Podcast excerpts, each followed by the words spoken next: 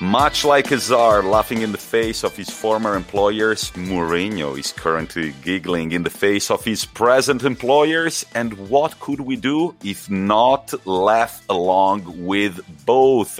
As always, it's Friday and this is the Anglo Italian Pod. I'm Tommaso Dami and you can find us on Instagram at Anglo Italian Pod. And I'm joined by Ruairi, and you can join us on Twitter at Italian Anglo Pod. I remembered it and didn't stumble over it this time pat on the back. How are you doing this week, Tommi?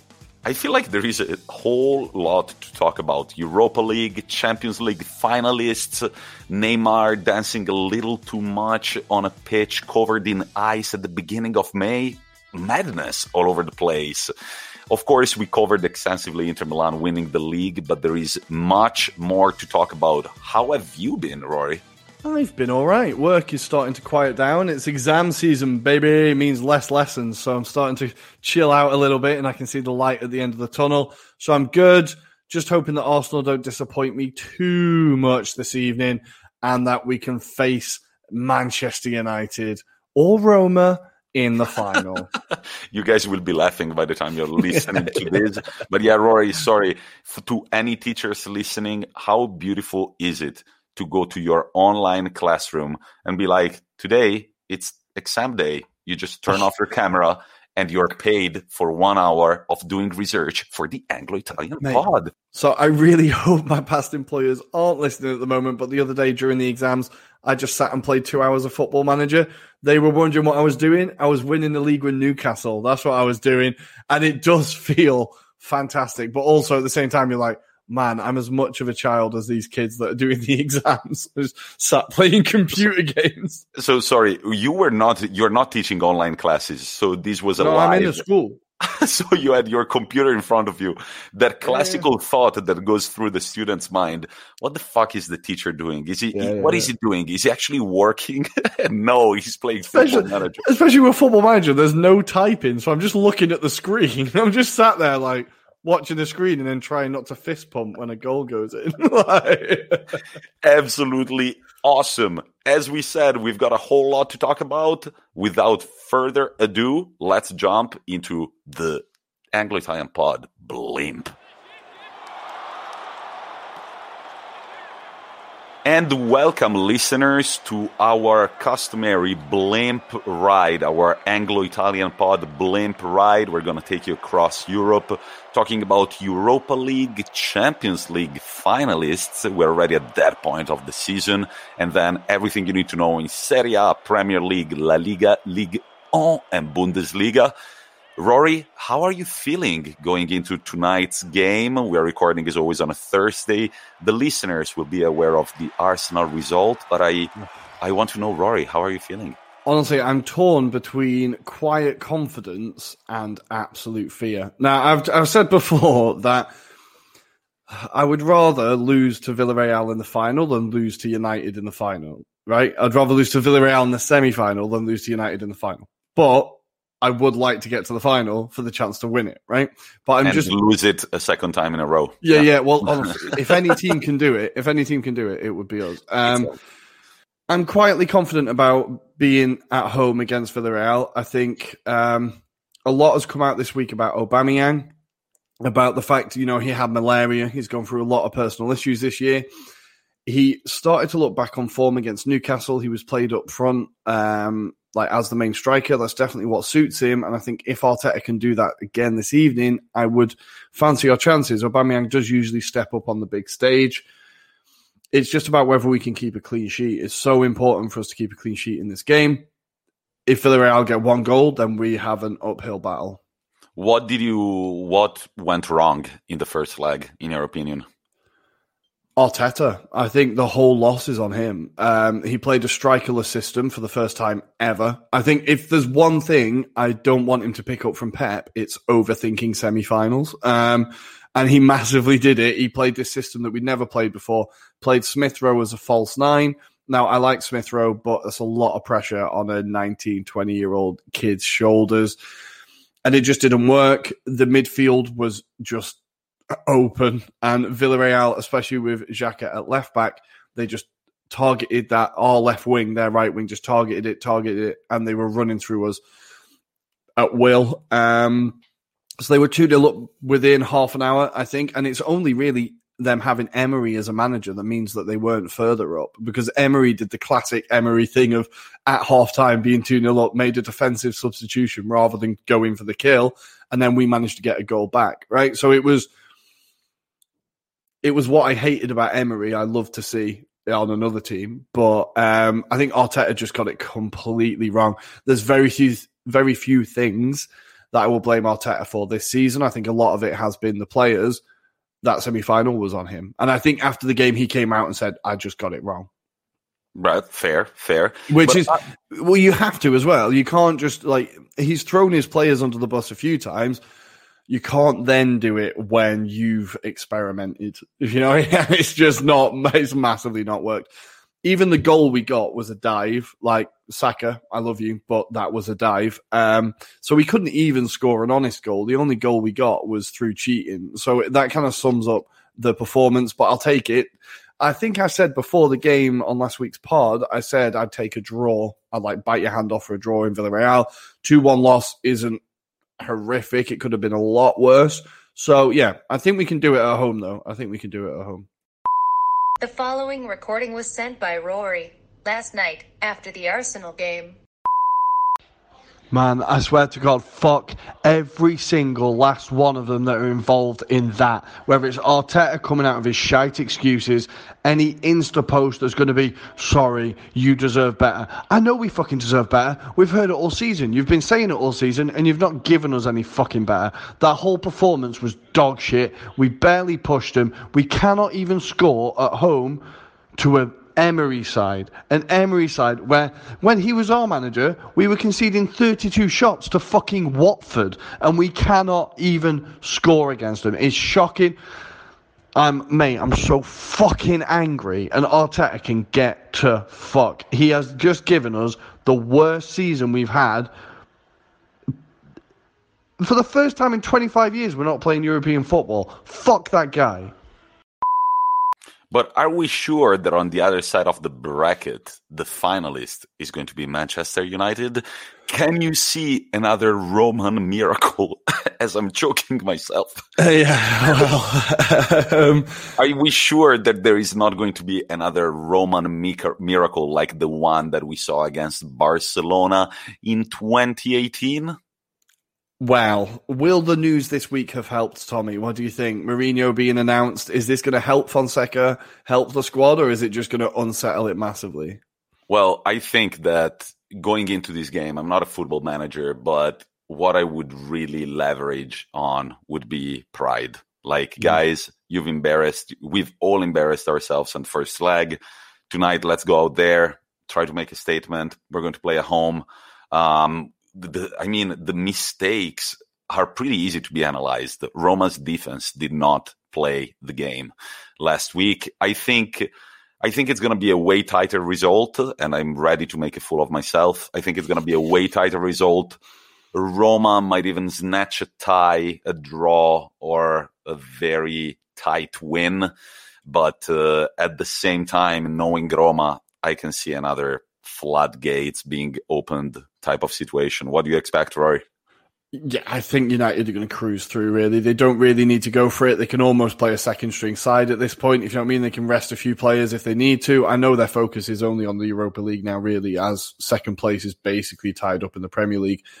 But I don't think they, they can play without any pressure. I would be surprised if Roma well, I'd be incredibly surprised if they went through. But I could see Roma winning on the night, but just not being enough. I think that would be very Roma to win 2 1, but then still go out.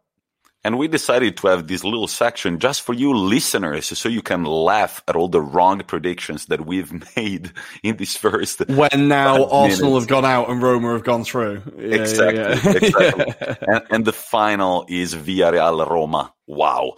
So, Ruairi, talking about the bigger boys competition, which one was your favorite game? Man City PSG with a frozen pitch in May. And kids, once again, that's why people move out of that country. And, uh, or Chelsea Real Madrid. What was your favorite? I think my favorite was Manchester City versus PSG. I was a bit underwhelmed by the spectacle of Chelsea Real. We'll get onto it, but I don't think it was as good a game. I feel like City PSG had more to talk about. Let's say a bit more on offer. Um, yeah, the first thing when the pitch came up, when the picture of the pitch came up, I just straight away on WhatsApp to my mates at home, like, is it fucking snowing in Manchester in May? And my mate was like, yes, we've had rain, snow, and hail. I cannot be asked. Like, it is. How, I know, Ruairi, it's been difficult two years. You haven't been home in a long time, but I'm sure when you look out the window, you're like, nah, it's not that bad after all, right? I honestly, I had a moment the other day where I was often I'm walking down the street and I'm like, why do I live abroad? Why aren't I in the UK? Well, and I was like, oh, I can feel the sun on my skin. I've got my sleeves rolled up. I'm like, I was like, this makes such a big difference in my life. Just the weather makes such a big difference. I don't know. I love Manchester. I love England. I love the UK, but that amount of rain just, it's not good for anyone and it's not fun. And as our friend Max said on our infamous Transpond Football Chat WhatsApp group, he did say this ice sheet is making it difficult for Neymar to dance all around the pitch. And in fact, he definitely wasn't the effective ballerina that we've seen over the other games in the Champions League. What did you make of Neymar's performance? I think he. There was a great, vi- uh, great video I saw on Twitter that was like, "This was the moment that Neymar regretted leaving Barcelona," and he was just stood still on the ball for like thirty seconds with no one moving around him, and he's just looking around and he just passes backwards. And I think it just summed up his performance. He was trying to do everything on his own when no other players turned up.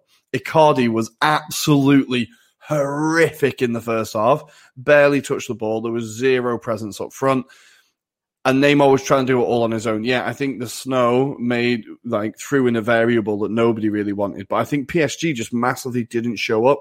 They started the game quite well, but they faded so quickly. I think the only players that came out with any credit were Verratti, as Man, always. Verratti, um, wow. Some of his like turns on the ball and his little like slips through past um, Fernandinho or De Bruyne had some beautiful touches, some beautiful plays.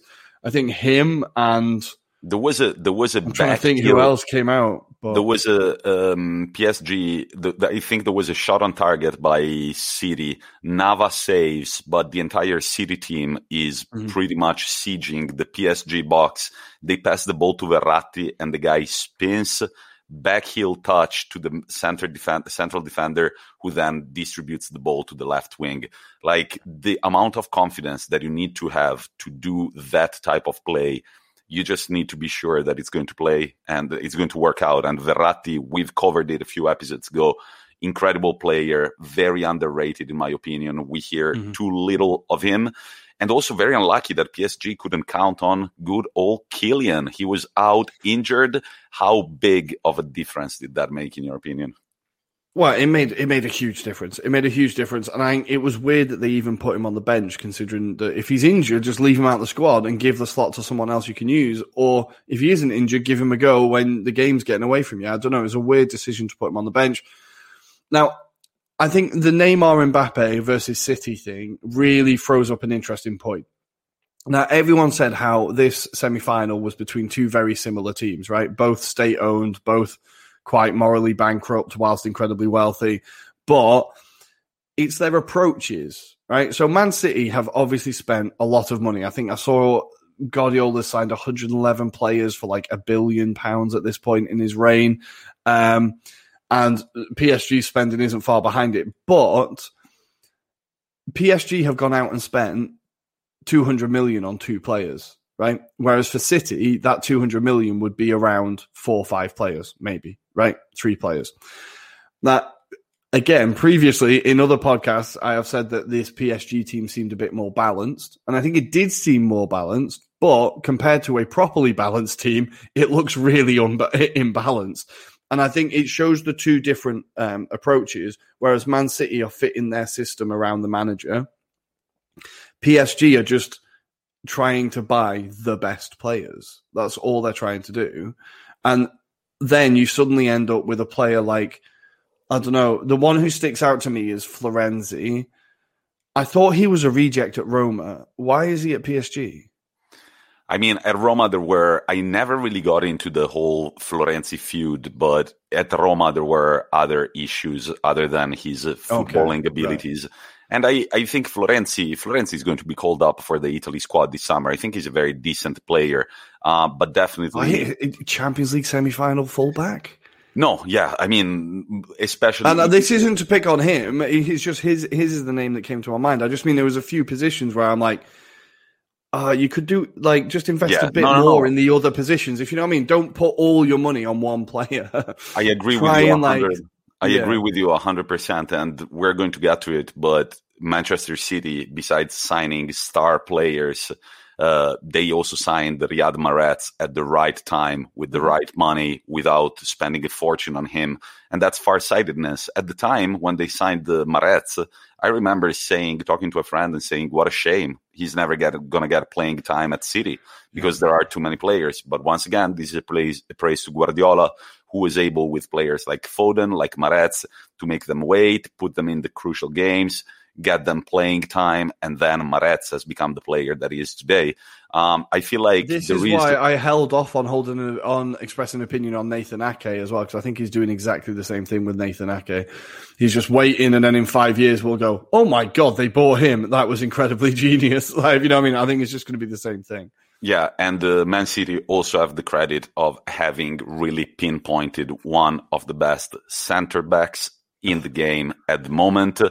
Uh, this is for Max, who said, because, okay, we're going to get to it, but Ruairi and I have slightly different opinions about how this game went.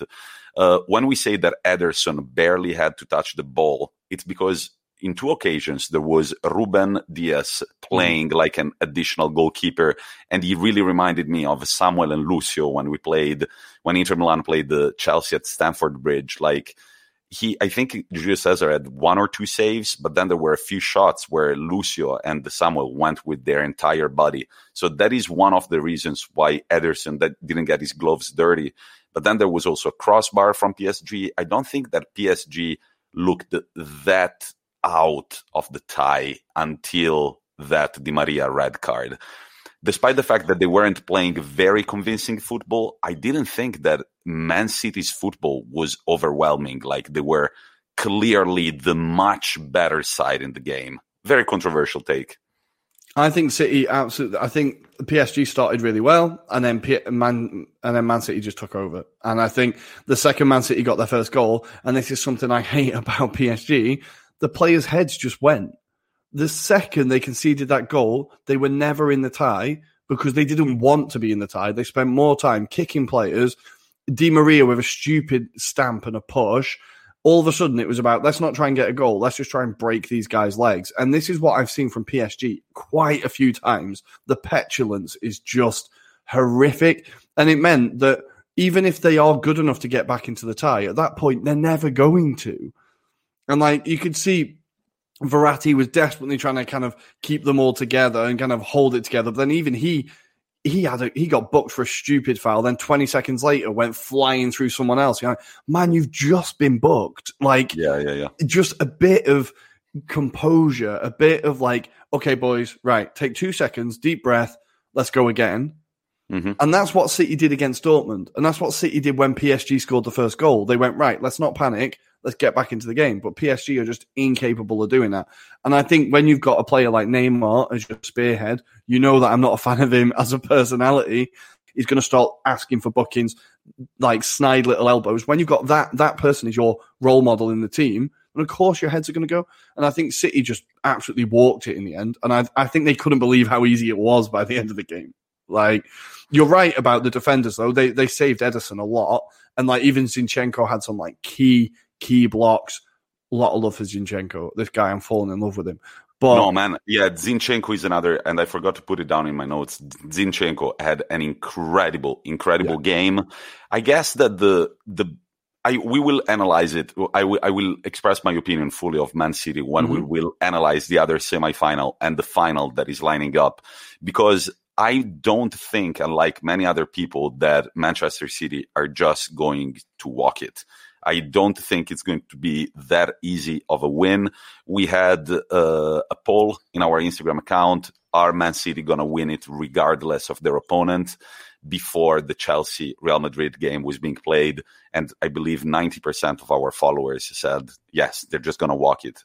I don't think they will because, and one of the reasons is because this game, their opponent was exactly the guys that you described. People who have thrown a shit ton of money into certain players, but there are a lot of players missing in the pitch. They lose control of the game after a, a bit. They're not poised. Guess who's been looking very poised all through this two Tuchel reign? Chelsea. So I think that it's going to be a very, very interesting final. Who was your man of the match in the PSG Man City game?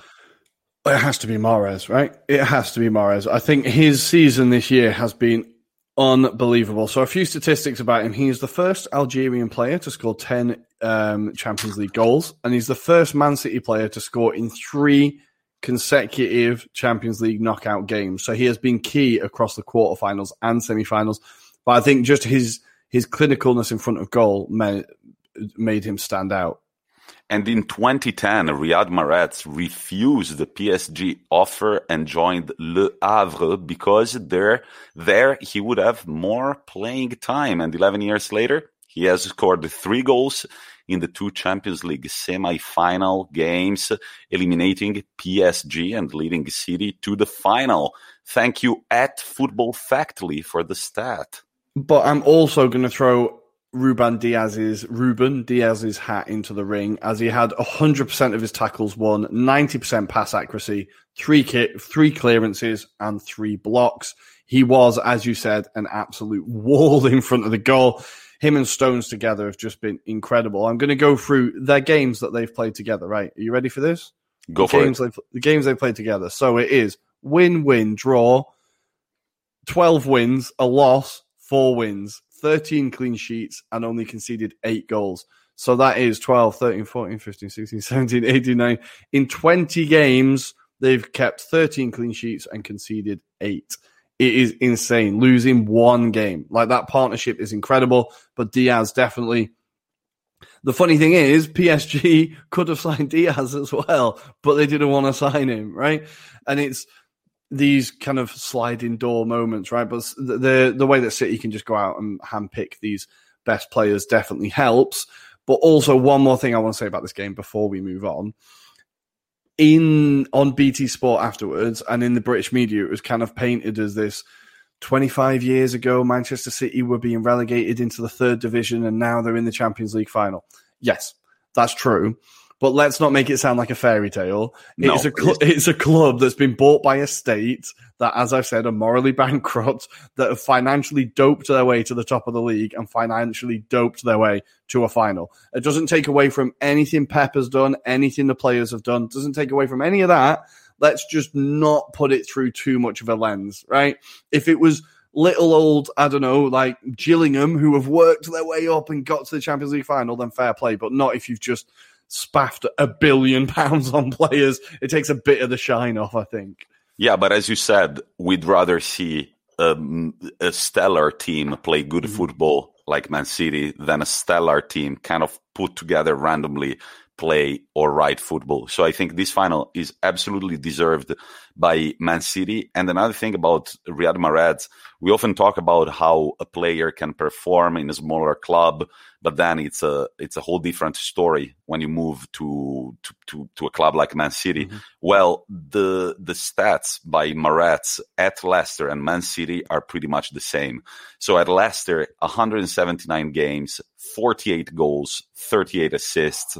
At Man City, he's got 139 games, so 40 less than City. He's already on 39 goals, so he needs eight in 40 games to equal his Leicester tally. Easy. And he needs three assists in 40 games to equal that tally.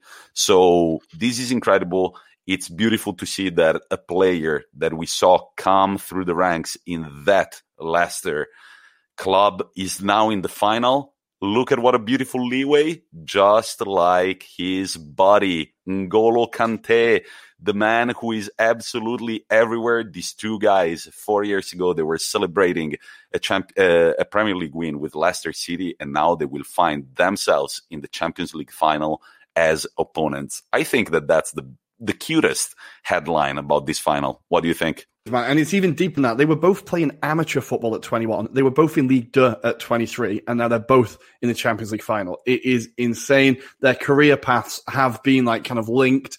And just quickly, the legacy of that Leicester team, I think, is going to be huge. I think we're going to look back and be like, oh, the players that came from that team, wow, they really went on and did like. I think it's easy for people to look at that season and go, it was a complete freak. And it was a freak, but then you look and go, well, actually, it was also a very good team. It was also a very, very good team. So, yeah, obviously, Mahrez and Kante have been the main ones who've gone on and kind of done more elsewhere, but even players like Vardy, etc., Schmeichel, you know, they all these players will have a great legacy. But Kante and Mahrez will be the two standout players. I think Mahrez has gone under the radar of like he could be considered the best African player at the moment. He won the AFCON with Algeria last time, uh, w- scoring the winner in the final as well, I believe. So he's definitely, definitely gone under the radar until this season. But now I'll let you complete the segue and we can go to N'Golo Kante as Chelsea took on Real Madrid. What did you think, Tommi? Well, I was very impressed, as I said earlier, about the poise of this team. Mm-hmm. That at the beginning we've said it over and over again how this team has changed ever since Tuchel has taken over. He was recently celebrating his 100 days as a Chelsea manager, and he's the first ever manager to feature in two consecutive Champions League finals with two different teams a great and very far-sighted appointment by the Blues in this occasion. He's he's t- taken them to the UCL final, to the FA Cup final, and also from ninth to fourth in the Premier League. He's uh, um, his Premier League records is nine wins, five draws, and one loss, scoring 20 and conceding eight. And in the Champions League, four wins, one draw, and one loss, scoring eight and conceding two. In total, in 24 games, they have managed to keep 18 clean sheets under Tuchel. Um, I think that Chelsea are going into this final as the favorites. I'm going to say it. Um, I think that the if we analyze the teams that they have beat on their way to the final, um, it's kind of a, a, it's pretty balanced. But I think that the Atletico win uh, by Chelsea, this Real Madrid win, conceding only one goal in two games, they've really shown up. They've shown composure. They've shown determination. And they think that they're going into this final as favorites also because they have less pressure on their shoulders. Mm. So this is their third Champions League final. This is Man City's first Champions League final. This is Guardiola's first final in 10 years in 10 exact years. That's insanity. His, his first Champions League final in 10 years. We all know, we've said it over and over again. Guardiola kind of needs another Champions League title with another mm-hmm. team other than Barcelona. I think that Chelsea are just going to go into this final very relaxed, but uh, it's going to be interesting. I think that it's going to be a very even game, especially in the first half. Well, we will see by the time it comes. Uh, May 28th, I believe, is the final. But um, mm-hmm. um, it's going to be very interesting. The third ever uh, Champions League final featuring two English teams, I believe. Yeah, there was United Manchester Chelsea. United Chelsea. Then oh no, no, no, no. These oh, and Liverpool one. Tottenham. Liverpool Tottenham, and here, which was here we go again. Awful final, awful final. Me and again the boys at home were talking about this. Finals between two teams from the same country tend to not be that great. The Real Atletico final was pretty awful. That awful AC Milan Juve one at Old Trafford, which was horrific. Um, I think there tends to be a bit more on the line. But anyway, that was a digression. From Tuchel, it has been absolute genius appointment from Chelsea to they could see that despite the emotional attachment to Lampard, it was time for him to go, and they've picked possibly the best manager at the best time. The speed at which he has got those players to learn the system and the like I don't know if he just drills them positionally, but there was a moment when Rudiger just took the ball and just ran right up the pitch and he was marauding for an attack, right? He loses the ball and you can see him sprinting back, but there's no need for him to sprint back because every player has just dropped into position. So there's cover in defense. Like they seemed so well drilled. They know the system straight away and he's starting to get the best out of the players that we were starting to maybe dare to call flops. Now, Werner, there's a whole psychological thing going on there. He did score, even he couldn't miss that one. But Havertz did you really. Did you see Thiago Silva's wife recording that uh, that Instagram video? it's so funny. She That's reminds me of Wanda a little bit. She? she needs to be a little bit quieter. I've heard her like slagging off some of the players and stuff. Where you're like, oh god, that was so awkward. But, but that, I love the Portuguese accent. That's how you score a goal, Timo Werner. That's how you score it. That's how you do it. Let's go to the final. It was so funny with the kid dying to say something in the back, but not being allowed it. But even for that move, Havertz was really unlucky. It was some beautiful play, flicked it over the keeper onto the crossbar, and then Werner, like like I said, even he couldn't miss it.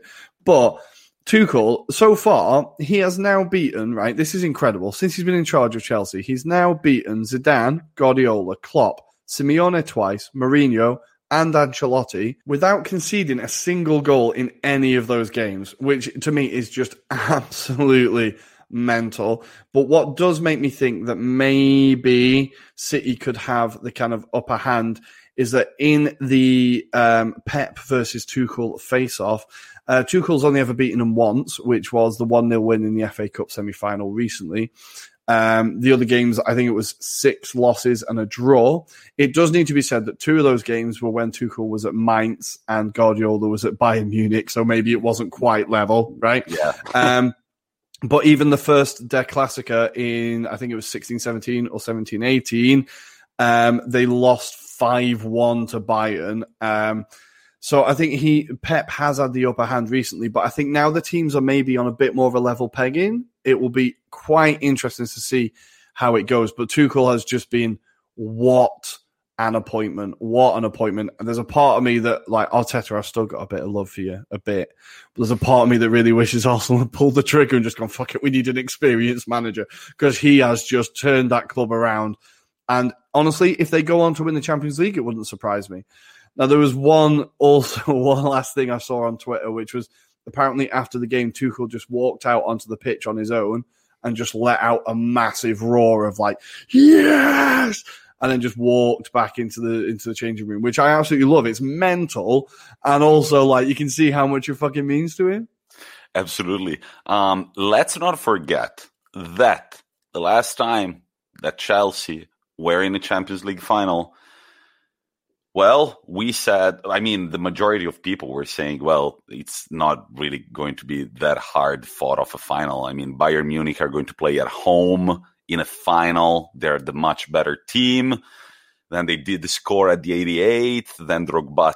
It was a crazy game. So mm-hmm. I'm ex- and and they do believe very hot take that Chelsea kind of deserved the win against Man U in that Moscow final. You don't think so? Oh, I'd have to think back to that. I was working during that final. I was actually funny. I was working in the hotel a load of United fans had booked. It was a really fancy hotel. They'd booked this private room with like fine dining, and I was one of the waiters. So they had the big TV, and we had to like bring them in the dinner while they were watching the football. So obviously we were taking ages bringing the food in so we could like watch the TV. um, but even for United fans, it was quite fun to be there when they won on penalties because it was just a room of like 50 United fans going mad in this like really, really posh hotel. It was great. So I don't really remember the game. I just remember laughing that John Terry missed. Yeah, I mean, main, yeah. It was a game that was ultimately decided by a very understandable slip on a super wet pitch. But then the other thing about this final let's not forget where it's going to be played. Istanbul. We've already seen a final in Istanbul, and yes, it was that final with the Man City of the situation steamrolling 3 0 the first half. Mm. And uh, yeah, and the Chelsea of the situation coming back 3 3 and ending up winning the final. So I, I'm very excited for this final. I'm, I'm more excited than if Real had gone through, I think. Yeah, no, I think so. I think so. Should we talk about Real? I think we need to talk about Real. And Real happened. were very underwhelming, but they were playing the majority of their starters. And uh, another praise to Chelsea and Tuchel, their midfield seemed non-existing. They absolutely uh, put it to sleep. There was mm-hmm. an incredible, I think he didn't get enough credit, an incredible Mendy save on Benzema. Now, you know that I have a soft spot for goalkeepers. That is mm-hmm. a world class save. Until the last second, you don't even know if it's either Kroos or Benzema who's going to shoot the ball. He was covered by a defender to manage to pull his strong left hand at the bottom, saved an incredible shot, and then there was another great save on a Benzema header who was left all alone in the middle of the box. Real Madrid did never I mean, never looked really threatening, in my opinion. And uh, it looked, it looked for the first time in years, it looked like a game where Real Madrid didn't put up much of a fight. What was your takeaway, Ruairi? Yeah, I was really underwhelmed by them. Really underwhelmed by them. I think this is also a team that's kind of coming to the end of its cycle. So you look at that midfield three. You've got Tony Kroos, who's 31, Casemiro, who's 29, and Modric, who's 35. Compare that to like Chelsea's midfield of Kante, who's I'm just checking now is okay. He's 30 to be fair, but then you've got Jorginho, who is is he going to be old as well? 29. Okay, but I feel like this Real Madrid side are coming to a bit of like they've had their success right with the four Champions Leagues in five years or whatever it was, but players like Ramos um, Kroos, Casemiro, Modric, Benzema. I know Benzema's having a great season, but I think the team is coming to an end of its cycle. And I wonder whether Zidane is currently able to get the best out of these young players that he has, like Rodrygo, Valverde, these players that are meant to be the future of the team. They don't really seem to be getting the chances. Something else that really frustrated me was we need to talk about how bad Eden, Eden Hazard was as a signing but also he was so anonymous where he ended up forcing Vinicius Jr. out on the right just so that he could accommodate Hazard on the left. And Vinicius Jr. is most effective on the left. On the right, he was completely wasted. He ended up getting dragged after a hot after an hour, right? And I feel like just Zidane maybe can't get these new players in and the old team that he had, he's kind of relying on a little bit. I was so underwhelmed. Again, I think the only players who turned up for Real Madrid were Benzema and Courtois. Courtois kept them in that game. It was insane. And now there is a 100% probability that, ah, Mendy will lift the Champions League trophy. Beautiful. I feel like you get these. We might have talked about this before, but cycles of like common names. So for a while there was a lot of Diarras. For a while there's a lot of Sissokos, a lot of Dembele's, and now there's a lot of Mendy's. Right? Look, I've thought about this, and I think that in Africa in general, and again, this is just like based on history, I don't think that there are that many different last names. I mean, Europe is a continent that has a very long history of like different jobs and different, yeah, I don't know, yeah. trades and whatever. And many times uh, last names start from that. Think about the amounts of Dembele, man, that have been in the. In I don't know. I'd have to look into that. I'd have to look into it. I don't know. I feel like they must have. A, I feel like we're getting into like anthropology where we definitely don't know what we're but, talking but man, about. M- Mendy, Dembele, Diarra, as you said, there was another very common one where, it, like Doucouré, there was a moment okay, where right, there were yeah, a bunch yeah. of Doucourés, and you're just like, wait, didn't play for Lyon? No, that's the other one. Ah, wait, there are five at the time at the same yeah, time. Yeah, yeah, yeah. But yeah, very happy for the Mendy broader family. You guys are going to be crowned European champions. Um, I'm very excited for this final. Once again, I'm very happy also for Jorginho, a player that has been getting a lot of stick throughout his career. Mm. He's gotten a lot of stick even when he was at Napoli, and he was undoubtedly one of their best players. He's gotten some stick at Chelsea too. I still shit my pants thinking of him taking a penalty for Italy at the European Championship. I do not like the little extra, like, what do you call it? Like the, the jump before you take the penalty? Yeah, like a little skip. Little the skip. little skip that he does really, really scares me. I don't want to see that with the Azzurri shirt. But Jorginho, congratulations to you. I'm very happy. Um, and yeah, I think that these are the two teams. I don't think that any of these two teams, neither Man City nor Chelsea, have robbed their way through through no, the final. No, no, no, no. And just a deserved. just a final, final note: Chelsea are the first ever team where their men's and women's team have both reached the Champions League final in the same year. Chelsea's women knocked out Bayern 5-3 in the semis and will face Barca in the final in Gothenburg on May the 16th. So quite a nice little stat there, I think. And the last thing that I want to say about this cute little all English final that we've got lined up is that yes, Man City were the better team against PSG, but I don't think that they were any better than Chelsea against Real Madrid. I think that this game is going to be extremely tactical, especially on Tuchel's part, because Tuchel knows that his side is not quite as an established side as Guardiola's. And Man City fans have to cross their fingers that Guardiola does not overthink this game if they play the way they have been playing throughout the season, well, the second part of the season, this Champions League campaign, I think they should win it, but it's going to be interesting. I'm back in Chelsea, by the way. Ruairi, who you got? I'm going to go City. I'm going to go. I think, yeah, I just think there'll, there'll be too much. I think it will be. I think there's only going to be one goal in it. I don't think it's going to be a goal fest. Um, but I think City, City should edge it. Yeah.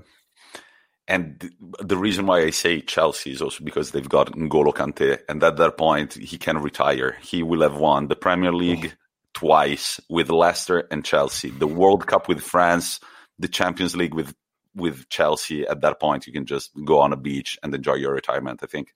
And he won the Euro. He won the Euros with France, right? No, not yet. No, no, not yet. Portugal not yet. won the Euros. Portugal, Portugal won it. I keep forgetting. Right. Not and yet. He'll win it this summer. Yeah, it, no, Italy are going to win it this summer. But we're going to talk about that in the weekly topic. Ruairi, where should we go? Uh, England or Italy first? Let's go Serie A first. Let's go Serie A first. Ruairi, the Super League scare is behind us, but what do you think of this new Coppa Italia format where only Serie A and Serie B teams are allowed to play? so needlessly aggressive towards the lower leagues. Why? What is the idea behind this? What is the idea behind the, this? The reasoning is to make the games more uh, appealing to the audience. But I think that a lot of the, I mean, do you remember we mentioned it at the beginning of the year? There was a, a Coppa Italia game being played at 2 p.m. Yeah. And we had no idea that it was happening. I think that if people just sat down and organized a better calendar, you could still allow the other sides to be in it and make it interesting and appealing to the people. I don't think that the solution is only Serie A and Serie B teams. It's killing that fairy tale aspect mm-hmm. of the game that we've mentioned uh, so much. And it's kind of funny to see that nobody, nobody, including De Zerbi, Sassuolo's coach, who said, so many dreams of kids are being harmed right now. They will not be able to play the Champions League. Why aren't you talking about the Serie C players that are not going yeah. to be able to play the Coppa Italia? So once again, a lot of hypocrisy to start with. But I think it's not hard to do this. Like people always talk about, like the FA Cup has lost a bit of its romance, right? But you just have to change the lens it's looked through. That's all you need to do. In England, the thing we love about the FA Cup is that you get Tottenham playing against Marine, who are like 12th tier, and you've got people in their back garden watching Gareth Bale and stuff like this. is what we love about the FA Cup. When it gets to semi final, final, most of the fans, because they're all out of it, generally don't care. I think where you get the most interest in cup competitions is when most of the teams are in it, right? So if you, when you, if you just kind of showed it as this David versus Goliath, this is a chance for these amateur players. This is their day in the sun. And yeah, it's about prioritizing kickoffs. Do it at a weekend, right? Have the 3 p.m. kickoff. Have the evening kickoff free to view on Rai Uno or whatever. Like make it a like easy to watch and people will get into it. I think especially in a league where until this season it's been dominated by one team, right? I would have thought the cup competition counted even more because it's the only thing you're going to win. But it seems like no one gives a shit about it. No one cares about it. And I think it just needs better marketing. The last thing you need to do is just cut the bottom out of it and go, right, it's only for Serie A and Serie B teams. I think it's terrible. Absolutely agree that this has been already signed, however, and this is how the Coppa Italia is going to work starting from 2021 2022. Second, huge talking point at in Serie A, Mourinho to Roma. Now, but when I saw that, I was just like, "What? I didn't, I didn't see that coming." In Serie A, I could have seen maybe Mourinho at Napoli. We talked about it in the pod, maybe. Mm-hmm. But Roma kind of came out of nowhere. They were in talks with Sarri, and then they were just like, Mourinho, all in. What did you oh, make you of it? Should have gone for Sarri. You should have gone for Sarri. They have the players to play Sarri ball as I well. I feel like another team is going to get Sarri now, and they're going to embarrass Roma in Serie A next year, and all the Roma fans will just be like, "For God's sake, we should have." It's. I understand why teams want to take a risk on Mourinho, especially in Serie A, because he did the the, tre- the treble with Inter, right? I can see why Serie A teams would be keen to get him back. But I think, if anything, we've seen about Mourinho now is that I think it, it's hard to deny that he's on a decline now. I think that's pretty much fact, right? And I think that Roma, it just seems like such a marriage made in hell. like this team never win anything, and they're getting a manager that has stopped winning things, and they've got a squad that needs a lot of investment. They're going to have to put a lot of money behind him, and I imagine they've agreed to give him a lot of money because otherwise he wouldn't have signed the contract. At which point they're going to end up stuck in this Mourinho hole once it all goes wrong because they've got a squad that he built where none of them like him. It's just going to end up in the Tottenham cycle again. I saw it a few times on Twitter. Like he's gone from Spurs to the Italian Spurs. Now I don't know who should be more offended by that comparison, Spurs fans or Roma fans, but there is a lot of comparisons between the two teams. While party goers might, while party goers might be talking about the K hole, Roma fans are talking about the M hole right now, the Mourinho hole. No, I agree with you, man. It's uh, I wouldn't be that excited if I was a Roma fan. And as an Inter fan, look, I've seen a lot of Inter fans in absolute distress. Like, no, man, it's un- unthinkable. Like, imagine the Inter Roma game, seeing Mourinho at the San Siro, like coaching another team that is not Inter. It's to be weird. I wish him the best in life, but not the best on the pitch. Look, I don't think that Roma are that threatening of a club. I don't think they're going to push for the Scudetto. They're going to push for a spot in the Champions League next year but I don't like the players that they have. They make a lot of sense under Sarri. The football that I have seen, and once again, I'm the number one Mourinho fan, but the football that Mourinho has played with Tottenham was absolutely unwatchable. Mm-hmm. Like the Catenaccio, once again, when they talked about Inter playing Catenaccio, no, go look Tottenham. That's what they're doing. Mm-hmm. So that was absolutely dire to watch. And uh, I wouldn't be excited if I was a Roma fan, to say the least. Sarri felt like the best, the better appointment. The one thing that Roma can count on is the media attention because Mourinho in Italy is going to draw a whole lot of media attention. He did when he was in Inter Milan. It's like a circus that follows Mourinho. That's around. all he does now. That all he does is attract media attention. Takes me to the next point. Allegri and Sarri give these two guys a job because with Allegri, Sarri, Conte, and Mourinho all competing for the top spots in the same league, you are going to have a fun press conferences, especially mm. Mourinho and Conte. That's going to be a lot of fun. Did you see the video of Conte being told that Mourinho is back in the league, and he just starts laughing like, like yeah, yeah, yeah, fucking loves it. He can't wait for those arguments, man. He cannot wait he can't wait, and uh, and yeah, Mourinho is gonna he's gonna dig up some shit straight um, away, straight away. It's gonna be intense. Next year's Serie A is going to be fun. The other thing, the other headline in Serie A before I break down this weekend's games. AC Milan fans growing more and more impatient with Donnarumma. And actually, what a nice little leeway. On Sunday night in Serie A, we've got Juventus Milan. And the saying that a lot is at stake is an understatement because this game could mean losing Donnarumma for AC Milan or losing Cristiano Ronaldo for Juventus. So there is a lot at stake. This game is going to take place on Sunday night at 8:45 p.m. At the moment, as we are speaking, the Serie A table reads Atalanta second at 69, Juventus third at 69, AC Milan fourth at 69. Who are Atalanta going to take on this weekend? Well, Atalanta possibly have it the easiest since they're playing Parma, whom have been relegated. Boo which makes me think of the first statement by their American o- owner from Iowa, whom I fail to remember the name of. Kyle Krause. But, but his first statement was, I'm going to take Parma back to where it belongs. Few people thought that it was a Serie B, but there you go. It's Serie B. So Atalanta are going to take on already relegated Parma on Sunday at 3 p.m. And then the, the, the, the, the, and then it will go to AC Milan and Juventus. Other games that are very interesting to watch: Spezia Napoli on Saturday. Now, Spezia have managed to get five out of 15 points in the last five games, but they need a few more. So this season alone, they have managed to beat Napoli in the first leg AC Milan, Sassuolo, Roma, and uh, they've managed to draw against teams like Inter and Atalanta. Inter, let's not forget, they're the Italian champions this year. So we definitely in this spot, I want to say, Ruairi, you as well. You definitely think that Spezia deserve to be in Serie A, but their job is not quite done. They need just a few extra mm-hmm. points, and they can secure their stay in their top league.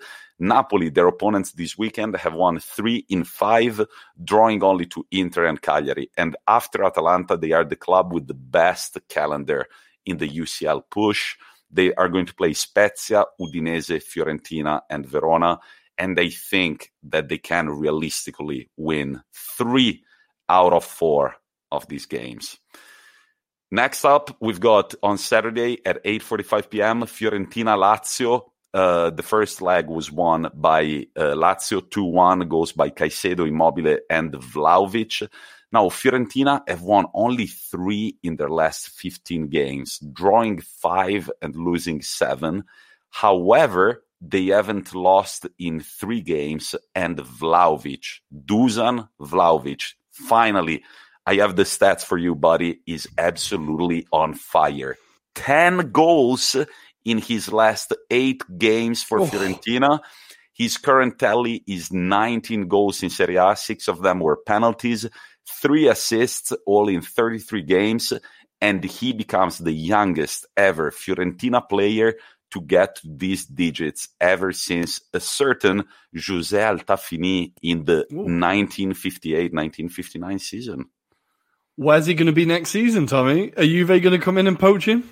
I have no idea, but Fiorentina need to stay up if they. I, and I feel like the guy is actually very happy at Fiorentina. He's mm. understood that that's actually a very good place where to start moving his steps in uh, his i mean start scoring goals and making a name for mm-hmm. himself in football and he's also the only Fiorentina player to get to 19 goals in a single season ever since you remember Alberto Gilardino damn. Oh, like, with the the Archer thing, right? That was him, yeah. wasn't it? The Archer, yeah, yeah, yeah, yeah the Archer thing. Um, at the he, no, he did the violin. He used to play the ah, violin. When he that scored. was it. Yeah, he used okay. to play the violin. Yeah, but so Fiorentina have got their bomber, possibly for another season. They need to stay up if they want to keep him. Lazio, on the other hand, their opponents this weekend, they have won seven of their last 10 games. They have also a game in hand and they can still make a UCL uh, they can still make a UCL claim. Their calendar is not the easiest nor the toughest, but they need to put a string of wins together. And as Ruairi yawns, I'm going to get to the Sorry, did you hear that? Game. I thought I was on mute. Oh, I thought I was on mute. Damn. no, I don't think you could hear it, but I saw you. Okay, right, sorry, um, uh, it's been a I'm long sorry. day, guys. Serie A is the slow league, you know. It's no, no, boring. Really it's, not, it's not Premier really League. But Ruairi, the last game that I'm going really to talk rude. about is super exciting. It's Benevento Cagliari. Holy oh, shit. Again. Wow, let me hear all about it. So, Benevento and Cagliari are realistically the two teams that at the moment are fighting the drop zone. It's going to be a very intense game. Benevento have only got two points from 18 in their last six games. And getting wins versus Cagliari and Crotone could be enough to stay up. They are also going to play Atalanta and Torino. So I think that the games, this game and the one against Crotone are going to be the crucial ones. But on the other hand, Cagliari have put a string of results together. Mm. They've got three wins in their last five. They've drawn only to Napoli and lost only to Inter on April 11th. It seems like they have picked up their form, but their calendar is not easy. They take on Benevento this weekend and then Fiorentina, AC Milan, and Genoa. So, mm you can be sure that it's going to be a dog fight. And the Inter Milan, the Italian champions, they take on, I don't even remember who. I don't know if you've seen the videos this week in training, but it looks like it's been a fun week there. Lots of partying, throwing each other around up at Appiano Gentile. I just forgot what you told me. You just told a, me what a, it was called. A piano, a piano gentile. A piano gentile. No, the, looks like it's the, been a fun time up there, but maybe they might not put in the best performance against Sampdoria this weekend. Yeah, one thing I have to say. last night I met a friend of mine who is a chef, and he said, "Tommaso, you're an Inter fan, right?" And I was like, "Yeah." It was like, "Dude, did you see what champagne they were celebrating with? And I was like, no. And they were celebrating with Valdobbiadene Spumante, which is literally the cheapest. That's because none of them have been paid for six months. yeah, I just had to mention that because I was just like, really? Was it Valdobbiadene? It's the champagne I was drinking. It's the oh. Spumante oh. I was drinking on Monday night. Five there we go. You were literally partying like your heroes. But before we move on from Say Out, in slightly interconnected news, there was a really beautiful story for Adriano this week. I don't know if you saw this. Mm-hmm. He's going to be honored. He is being put in the Maracana uh, Walk of Fame. So his foot and his um, autograph are going to be molded into ceramic and put in around the stadium. And there was a really beautiful pictures on his Instagram of him crying when he found out. And then there was also an, an even better um, screenshot of him and Lukaku um, FaceTiming, which I just absolutely loved. I'm sure, Tommi, you must have been well happy when you saw that made Lukaku said it when he came to Inter Milan. He was like, they asked him, so who was your idol growing up? Ronaldo. He was like, no, I'm a little too young for Ronaldo. Definitely Adriano. And I was like, yes, man. And he's got that Adriano, he's got a bit of that Adriano vibe. It was beautiful to see them together. Um, yeah, man, an Inter legend together with another Inter legend because Lukaku, I think he will be remembered. I don't know mm-hmm. where he will go in the future, but I think he will be remembered a lot for his rebirth in Serie A. Let's go to the Premier League. Don't forget, on Sunday night, there is the big, big clash Juventus against AC Milan. Juventus, Ruairi, I doubt that they're going to win the string of games that they got before them because they are going to play in the matter of 10 days AC Milan, Sassuolo, Inter, and Atalanta in the Coppa Italia final.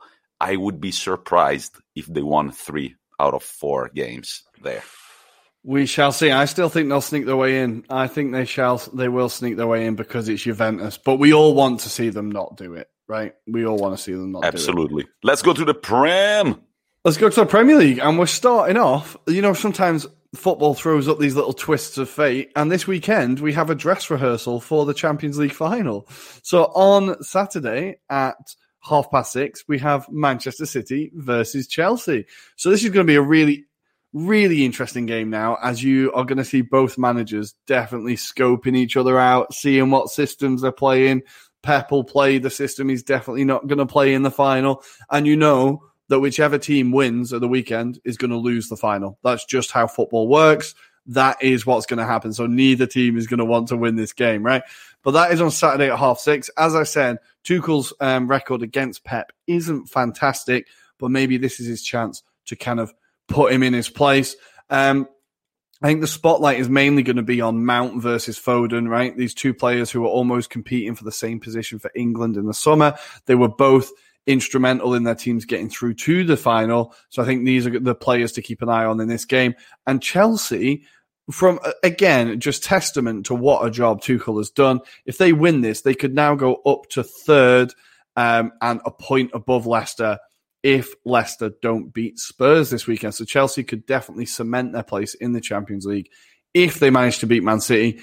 But if Man City win, they win the title. As long as Manchester Manchester United don't win. So it could be look, we know City are going to win it. They might have to wait another week, but I think it's going to be a really really interesting game. That is on Saturday at half six. Talking about the race for Europe and Champions League places, we have Leeds versus Spurs on Saturday at one o'clock. I know I always tell you to watch Leeds games, but you should just watch Leeds games. Um, last time this was 3 0 to Spurs, though, goals from Kane, Son, and Alderweireld. But Leeds haven't won in three, and Bamford now has no goals in five, which is his longest stretch this season. So Spurs might fancy doing the double over Leeds this season. And I don't know if it's Mason getting the best out of the players or if it's just that it's a happy camp or a happier camp now. But the players that were struggling under Mourinho seem to be starting to get a bit of form. Bale obviously getting a hat trick at the weekend. Um, Son starting to get a few goals. Kane still no goals since Mourinho left, which could be a worry. But the bigger worry for Spurs is that all of their managing options seem to be disappearing. They approached or were starting to approach Rodgers. He told them he had no interest. Then rumors started to appear for Ten Hag. The next day, he signs a contract extension at Ajax, which is a pretty clear statement. Um, So for Spurs, maybe they need to go back to the drawing board and think about who they are going to appoint. They obviously they're going to wait till the end of the season now. Just give Mason the rest of the season, see who they can get in the summer. Obviously, if they do get the Champions League, their options will be much better than if they don't. But we shall see. I think Spurs will. I think they're going to end up getting Graham Potter from Brighton, which I think would be a very good move. But anyway, Saturday at, at one o'clock, Leeds versus Spurs. Elsewhere in the race for Europe, we still have West Ham up there. They're still in the race. They are playing Everton on Sunday at half past five. They are currently in the table. They are three points behind Chelsea in fourth place and two above Spurs, as I mentioned. Now, Everton have been struggling for form. We've said they've not been doing well recently. West Ham might fancy a good result here. Last time out, um, West Ham won 1 0 through Soucek in the 86th minute. And I think West Ham could do the double here, especially as Antonio is finally back and he got a brace against Burnley last weekend. And two players that stood out that haven't stood out for a while, I dare say, Benrahma and Lanzini really stepped up and could prove vital in this game. If uh, but if Everton do win, they could overtake Liverpool in seventh place, which would be crazy for for Everton to finish above Liverpool. Would be mental. So that game is, as I said, on Sunday at half past five. Then we're going to look at the relegation battle. Now, we already know, unfortunately, Sheffield United have been relegated. And I think, I've said it before, the two teams that are already in the relegation zone, I think they're going to stay there. But we have Sheffield United bottom on 17. West uh, West Brom in 19th on 26, Fulham in 18th on 27, and then Newcastle in 17th on 36. So it's now a nine point gap with only four games left. So Newcastle, um, first up, they are playing against. Oh, I did write it down. Damn it, where's it? They're gone? playing against. Oh, Newcastle playing against Leicester on Friday night. There we go. They're playing against Leicester Friday night or tonight, as you guys will call it. Um, last time Leicester absolutely battered Newcastle, and the Newcastle was starting to show a bit of form, but then against Arsenal they looked so underwhelming. They just went back to where they they they look like they've gone back to square one, and I think Leicester could win this fairly comfortably. For Leicester, this could be massive. They could kind of cement their place above Chelsea. If they do lose, they could lose their spot to Chelsea. So it's not like Newcastle are going to have an easy game here. Leicester still have plenty to play for. That is on, as I said, on Friday at nine o'clock. Elsewhere, West Brom are away to Arsenal. Now, this was probably one of Arsenal's performances of the season. Um, we managed to beat them 4 0 at um, the Hawthorns. It was definitely one of our best performances. And I think, look, uh, I'm going to claim it. Arsenal will win this game, right? Um, especially as West Brom are without Ainsley Maitland Niles, Ivanovic, and Snodgrass, who have been three important players for them this season. That is on Sunday at nine o'clock. And then Fulham on Monday at nine o'clock are playing Burnley. Now, Burnley are very lucky that the teams below them also terrible. They're only on 36 points, tied with Newcastle. So they're nine points above it as well. But if, if it's a big if, but if Fulham or West Brom, one of them managed to get some form together, Burnley and Newcastle could find themselves dragged into it. But I think they should be safe now. Last time Fulham versus Burnley was one all, and yeah, both of these teams are in terrible form. Burnley have only won one of their last five, losing four, and Fulham have only won one of their last seven, uh, scoring three and conceding 12. But that win was the 1 0 win away uh, uh, against Liverpool at Anfield. So you never know. But that is the Premier League. Those are the games I think are worth keeping an eye out on. And staying in the Premier League, this news has just come in on my Twitter feed.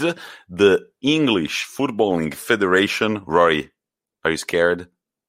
no, you shouldn't be. They have simply officially asked the UEFA, given the current situation of coronavirus cases in Turkey, to mm-hmm. move the Champions League final to Birmingham, and you can be Villa sure Park, yes, Villa you, Park Champions you, you League. can final. be sure that Tommy Shelby and the Peaky Blinders are ready to take that cup.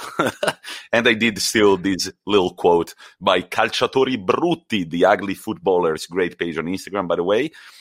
And as I was checking their page, I also realized that we forgot a trophy in N'Golo Kante's trophy cabinet. Of course, the Europa League that he won under Sarri. So the Champions League would really be the cherry on top.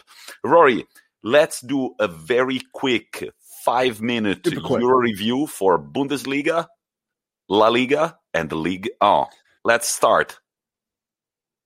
You said Bundesliga first. Let's I did say first. Right? yeah. Good. Okay, so in the Bundesliga, we know that the title race is pretty much over, but Hertha Berlin have a crazy mad weekend. So they are currently playing and winning 2 0.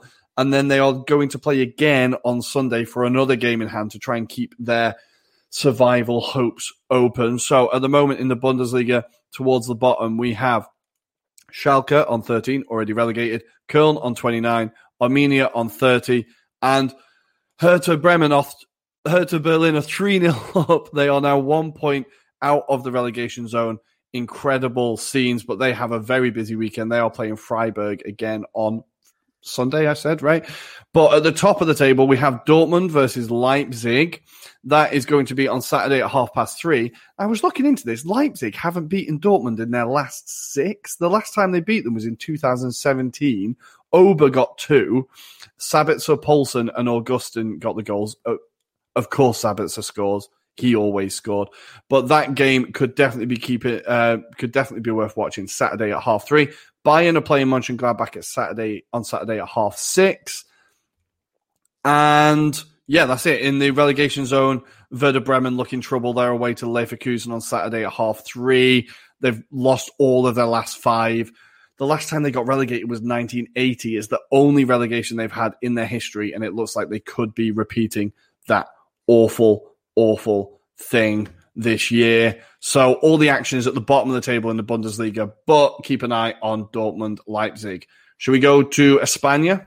In Spain, it's all about the top of the league. As you can guys check, the bottom of the uh, the bottom of the table teams all have fairly difficult games, but the table is currently reading Atletico Madrid 76, Real Madrid 74, Barcelona 74, Sevilla 70. And you can be sure that these four teams are going to be playing each other this weekend.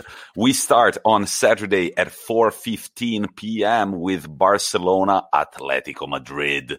The first game was won by Atletico Madrid 1-0 thanks to a goal by Carrasco, uh, by Carrasco, sorry. Barcelona blew a lead against Granada two weeks ago and came out 3 2 winners against Valencia last week. They've won four in their last five, losing only one. On the other hand, Atletico Madrid have won three, drawn one, and lost one. This is really, what do you call it? Um, uh, make it or break it situation. Make or uh, break. Yeah, make or break. Make or break situation, especially for Atletico Madrid. But on Sunday night at 9 p.m., knowing already the result from Barcelona, Atletico Madrid, Real Madrid take on Sevilla. Definitely the easier, in quotation marks, game of the two. Um, they won the first uh, uh, the first game one 0 thanks to an own goal by the very good goalkeeper that we've often mentioned, Bono from Sevilla. Real Madrid have won only two in their last five. Varane, Carvajal, and Vázquez are still out, while Sevilla have been on a mad run. They've won four of their last five, but the last game was a loss against Athletic Club. So, La Liga fans, keep your eyes towards the top of the table this weekend because we might know if the team that Roy and I have been backing all season long is going to lift the La Liga trophy or not. But let's go to France, Ligue 1. Ruairi, what have we got? We have Derby Central in France uh, that, that could potentially decide the title race and the relegation spots. So starting on Friday or tonight at 9 o'clock in the Derby du Nord, we have Lens versus Lille. Um, Lens, of course, tried to have a say last weekend against PSG, but lost 2 1. They were very unlucky. But the last time they played Lille, they lost 4 0. Definitely not unlucky. Lille now unbeaten in five, winning four of those games. Lens 1 2, drawn two, and lost one in their last five. And all of a sudden, the comfort that Lens were in in a European spot now looks a bit less comfortable as they are level on points with Marseille, who are kind of coming from nowhere. But for Lille, it is all about keeping the momentum and just keeping going forward. Behind them, we have PSG. They are playing Ron Rennes on Sunday at nine o'clock. PSG, of course, fresh from being knocked out of the Champions League, they need this title win, right? Poch needs this title win. This is going to be big for Paris Saint Germain. Funnily enough, last season, Ron uh, Ron won this fixture. It's quite hard to say. Ron won this fixture 2 1 um, at home. So PSG won't be feeling massively comfortable. So I think this game w- might be worth keeping an eye on as well. In the relegation battle, we have Derby de l'Antique. Atlantique. Sorry, my French is awful. As Nantes, de l'Atlantique. There we go. Thank you. There we go. As Nantes, Nantes, Nantes. I can't say it, it without it sounding like nonce. Anyway, Nantes Nantes. are playing Bordeaux on Saturday at one o'clock. They are very, very close in the table. So Nantes are currently 18th in the play out spot, and they are five points behind Bordeaux. If they win this, of course, that could be cut down to two points. Bordeaux being dragged in to the relegation battle. Bordeaux have lost four of their last five. Nantes have now won their last two, so they will fancy their chances. As I said, this is on Saturday at one o'clock. Elsewhere, Lorient are away to Lyon on Saturday at five.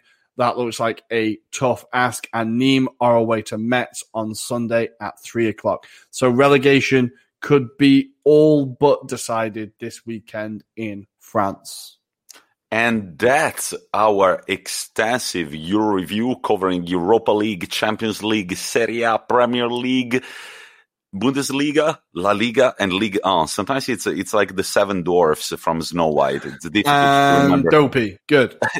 And the dopey, yeah, that's the last one.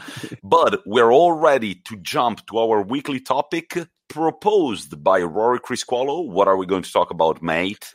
We're going to be talking about the three most exciting youngsters for Italy and England heading into the Euros.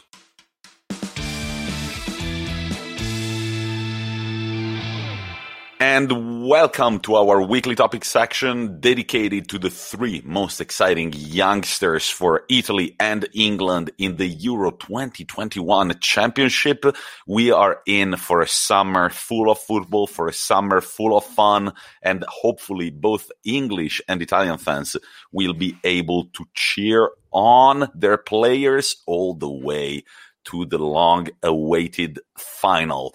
Let's start from here, Ruairi. Do you think that England have got a chance to make it all the way to the final? Such a dangerous question. Um, yes.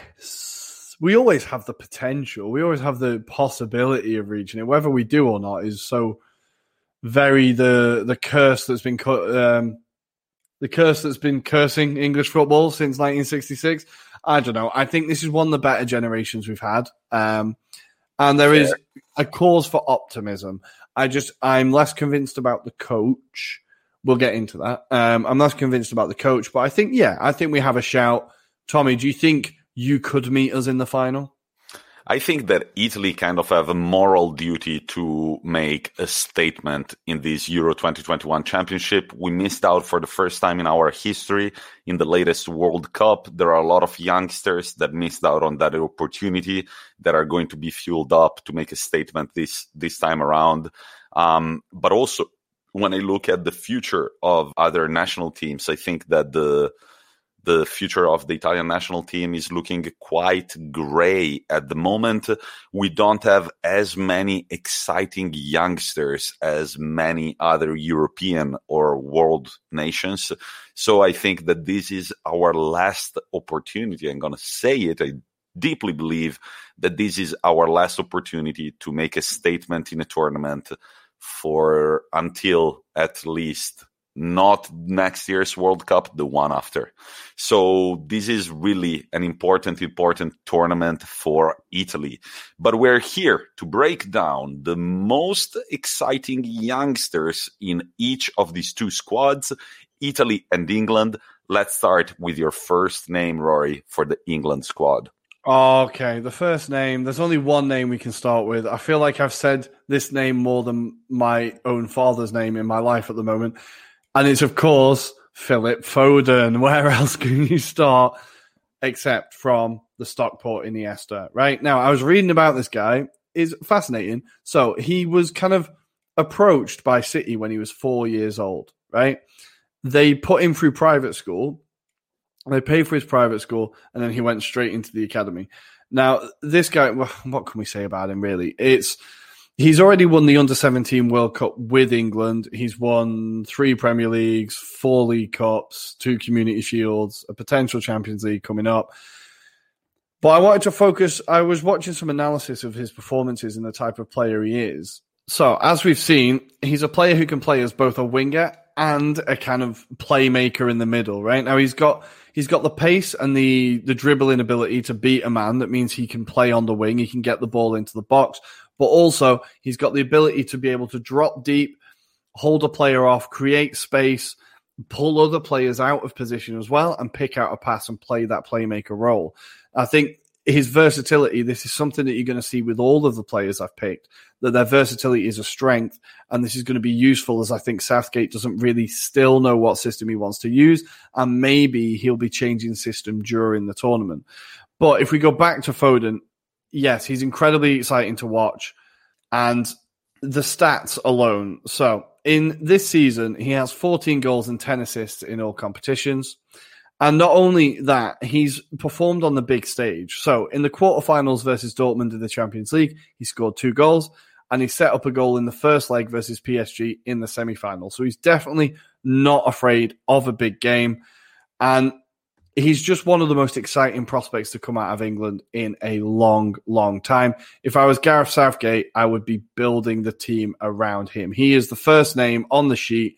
Right. Where can we fit the attackers in around him? How can we utilize our attack to make him at his optimum level? And of course, focusing on the how do we get him and Kane to have a great relationship? If he can get those balls into Kane and we can get Kane to not drop deep, it's key get Kane to stay in the box. You're a number 10, you're a number nine, stay in the box. That's what you're for. And get Foden to just get those balls into him. I think it could be really, really, really dangerous. Just uh, Tommi, what what what are your impressions of Foden? Having watched him, what type of player do you think he is? What have you been impressed by? I think he can play even as a striker at this point. Mm. I think that you can really put him anywhere you want in the field as a winger, as a I mean, like imagine imagine if Southgate played with a false nine and Foden, I know that's not his position, played as the number nine. Like the guy would create, would wreak so much havoc on the the opposite of the opposing team's defense. I think he's an uh, he's incredibly young, he's incredibly talented, and this is just the beginning of his career. Um, I feel like we haven't gotten this excited for an English player in a long, mm. long time. And especially because England have this history of having incredible talents that, however, underperform in the international stage. Uh, people have been very careful in saying this is the next big talent in English football. Well, all over Europe, people in France, Spain, Italy, Germany, wherever people have been talking about Phil Foden. I think he's really a diamond that he's he can only improve. That's the thing that I find is scary about Foden. Mm-hmm. We didn't mention it earlier in our Euro review, but man, that control, I don't remember who passed him mm-hmm. the ball during the PSG game, but that control with his back heel has he spinning, yes. steals space from the defender, shoots to the far post, post. Well, I mean, he still has, he still needs that bit of criticality in front of goal. Mm-hmm. Like you mm-hmm. need to, to shoot on target and score because he's got everything else. But yeah, as the number, as your number one pick for, for the English squad, I think that, yeah, Foden is the most exciting name in your team. Hundred percent. And the, the when you like think about it, like there's a quote from him, uh, a quote about him from Guardiola. So mm-hmm. he has everything to become one of the best players. I've said many times in press conferences, but maybe not said it in front of him. Phil is the most, most, most talented player I have ever seen in my career as a manager. His only problem is sometimes his manager doesn't put him in the starting 11. Hopefully, in the future, that can improve. So, obviously, this is quite an old quote, but for Guardiola to say he is the best talent he's ever worked with, and I know that honestly, obviously, the first name that comes into your head is, mate, you've worked with Messi, right? But for him to say that Foden is the best talent he's ever worked with is incredible. Obviously, I'm not going to go on he's better than Messi vibes because he's not going to be better than Messi nobody's going to be better than Messi. But if he can even get within a thousand miles of that level, we are going to have an incredible player on our hands. And it is just the idea of him playing the next, what, how many tournaments does a good player have? Four, five tournaments? Five or six, maybe yeah, five or six tournaments. The idea of him playing the next five or six tournaments for England is incredibly exciting, and just yeah, you're right. He can only get better, and he's being coached by the best coach in the world. And we've talked about it a few times. The way Guardiola has managed his career and managed his um, his involvement in the team has definitely meant that where is in the past players like Rooney, Owen, um, even Gascoigne, they played so much when they were young that they burn out by the time they're 26, 27. They've just played 500 games and their hamstrings have gone. But that is my first pick for exciting youngster to watch in England.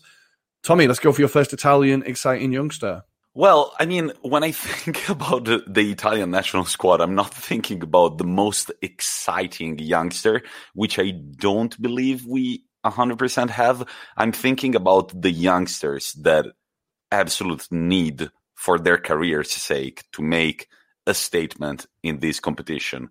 And number one is our number one, Gianluigi Donnarumma, whom every time I check his age, I'm like, doesn't he get old? Why do I keep celebrating my birthdays and get older? And he's always like 22. He's still 22 years old. So Gianluigi Donnarumma is a very good goalkeeper. He's a, he's been playing as a starter for AC Milan for the best part of six years now. He debuted when he was 16 years old. He's already got 25 appearances in the senior national team.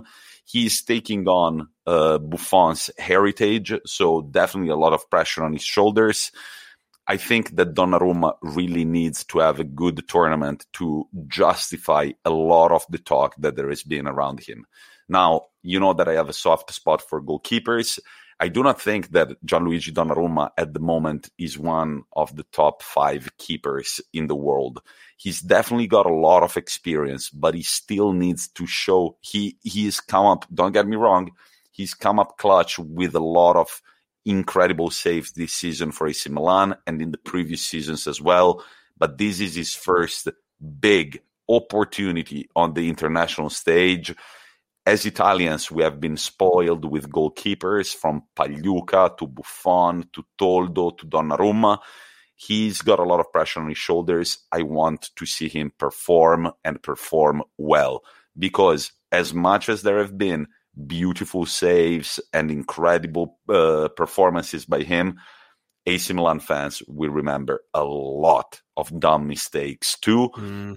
This is the opportunity, in my opinion, for him to say, look, this is my price tag and this is why it is fully justified. It's not only because of my age, but it's because I mm-hmm. am one of the best keepers in the world. Because I think that he could be up there. He can be up there. He just misses this much. But I want to see him in this. I mean, all the way to the final. How many games is that? Three, four, five, six. I want to see him if we get all the way to the final. Six games. He's fully focused never fucks up. He guarantees you performances. What do you think, Ruairi? Yeah, well, I feel like for a goalkeeper more than anything, it's 90% experience, right? So those mistakes are going to be ironed out. It's about your positioning, your reading of the game, your reading, like your awareness. And I think that obviously comes with age. But I wanted to put you on the spot a little bit and ask why do you think Italy consistently have incredible goalkeepers? England have not had arguably a world class goalkeeper since David Seaman, right? I would say. I think maybe i I'm going to make a fool of myself there, but I think David Seaman was the last world class one. Why do you think Italy consistently have incredible goalkeepers? Why do Italy consistently have very good center backs? Because I think that the, our philosophy of football starts with the defense, and um, I mean, and I love it. I love it. But I think that the reason why we have such a good school of great goalkeepers, it's because unfortunately, especially over the past 20 years, we haven't had that talent, that Phil Foden like talent mm. up front. So if you don't have that guy, you need to compensate with your mm-hmm. okay. with your defense. And I think, well, and then I think that you know, I mean, um, Dino Zoff, one of the considered one of the greatest goalkeepers of all time. I think he was the one who started like the legend of Italian goalkeepers. Then we got really lucky and we had the Gianluigi Buffon. But this means that there are people training these goalkeepers. And so it means mm-hmm. that over time we have come up with a very good uh, goalkeeping school, I want to say. Um, yeah, yeah, yeah. I, I, remember when I was a kid, um, my father always tried to talk me out of taking on football because I wasn't that talented. But I remember that in the summer for goalkeepers, because that was the position that I wanted to play in, there were plenty of like summer camp goalkeeping. It wasn't a football summer camp, it was a goalkeeping mm. summer camp only for goalkeepers. So I think that maybe back in the day, Zoff started this trend, and then we've had other world class keepers, and now Italians they just know what they're doing. But this could be interesting too. Well, it's I, one of the only it's one of the only sports where there's a player on the pitch who plays a completely different sport to every other sport, to every other player, right? It's Thank not you, even close to what every other player does. Yeah. I've been dying to say this on the pod. The goalkeeper is such a unique role in football. Like the number one rule in football, you want to score a goal with your butt cheeks, you do it. You want to score it with your shoulder, you do it. Score it with your tongue, you can do it just one thing, dude. Don't touch the ball with your fucking hands. and the idea that there is this crazy guy that has got gloves on to take it with his hands.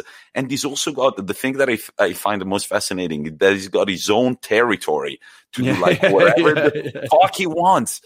Oh my god, I find it so sexy. He's playing a different sport from every other player. But Ruairi, this point about Italian goalkeepers would be very interesting to ask to a professional goalkeeper, which we need to get on the pod. But who's your number two talent in the English squad that we should be looking forward to seeing play this summer? Uh, so, my second player is West Ham fans. Tom, listen up. It is, of course, Declan Rice. Now, this player is, again, a very, very versatile player. So, started his career at Chelsea at the age of 14, where he was released. He was very, very quickly picked up by West Ham.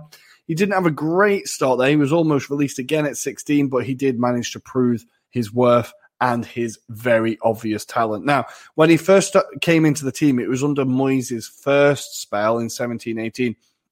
And he actually started as a centre back and he was playing in a back three as the kind of ball playing defender. And this showed that he had the ability to defend. He had the defensive awareness, the positioning, the ability to tackle, but he was also able to carry the ball, pick out a pass, and progress play. And this is very much where his game has moved on from since then. Of course, now he plays in defensive midfield alongside Soucek. The size of both of them, I think he's six foot two and Soucek six foot three. They're both huge. But to say that his physicality is his strength, that's not his main strength. What his strength really is, is his ability to read the game. So in his interceptions and his tackling, in his second season, but his first full season under Pellegrini, this is when he really had his like he was playing every game, right? So over that season, he got 145 tackles or interceptions that season. That's averaging 4.5 um, every 90 minutes. Now this put him behind Ndidi and uh, Gueye but ahead of N'Golo Kante and Fernandinho. So they were on 3.4, 3.3 a game, and he was on 4.5. That was in his first full season at West Ham, where he really made himself a regular. Um, and from then, he's just moved on from strength to strength. That season, he got his first goal for West Ham. Of course, it was against Arsenal. It was a 1 0 win. And this is shows another side of his game that he's now kind of progressed even further, and it's a, it's his attacking ability. So he's moved from a centre back where he's gained his defensive knowledge to midfield, where he's gained his kind of reading of the game, his leading from midfield, and now he's kind of pushing to become a real box to box midfielder. And if there's one reason why West Ham are where they are at the moment, you could argue that it's because they've got Declan Rice in that midfield. He is just running that team. So last year, in 1920, he was voted Hammer of the Year. Okay. His stats went up to 5.1 tackles, interceptions per 90 minutes, but he also started adding dribbling and passing. So his passing was 86% accuracy. He got three assists and he was averaging 1.3 successful dribbles a game. So he was really starting to progress. Now, I all it always reminds me of the Arsenal game this season. I think there was a moment that mad 3 3. There was a moment where he picked up the ball in defence and just ran with it. And he ran the whole length of the pitch. And I thought, oh, Christ, he's going to score here. He's going to score here. He's going to score here. But thankfully, it didn't go in. But I think he has really, really matured. And this West Ham season has just progressed him massively. For England, again, because Southgate doesn't really know what system he's playing at the moment, he can go to a 4 3 3, a 4 2 3 1, a 4 3 2 1. He doesn't really know what he's doing. The one consistency is that Declan Rice plays that holding, that holding midfield role. And when you know that you've got that linchpin and someone who has done it and on the Premier League, in the Premier League for two, two and a half seasons, it's just such such a statement. So he's now 20 years old, right? 20, 22 years old, and he has 128 Premier League performances at 22 years old.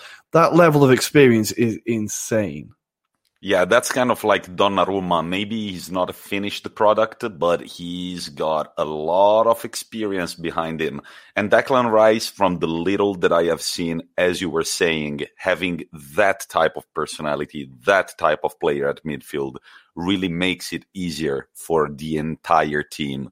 And uh, yeah, he's uh, he's how old is he again? 22? 22. 20, just turned 22. Yeah, yeah. I feel like in football, there was a generation that kind of skipped from 1990, I want to say, to 1995. We don't have that many players. Like, I mean, there are some, there are some, no, there are some good players, but I feel like this end of the 1990s generation is really mm. something else. Like 1998, well, like 1999.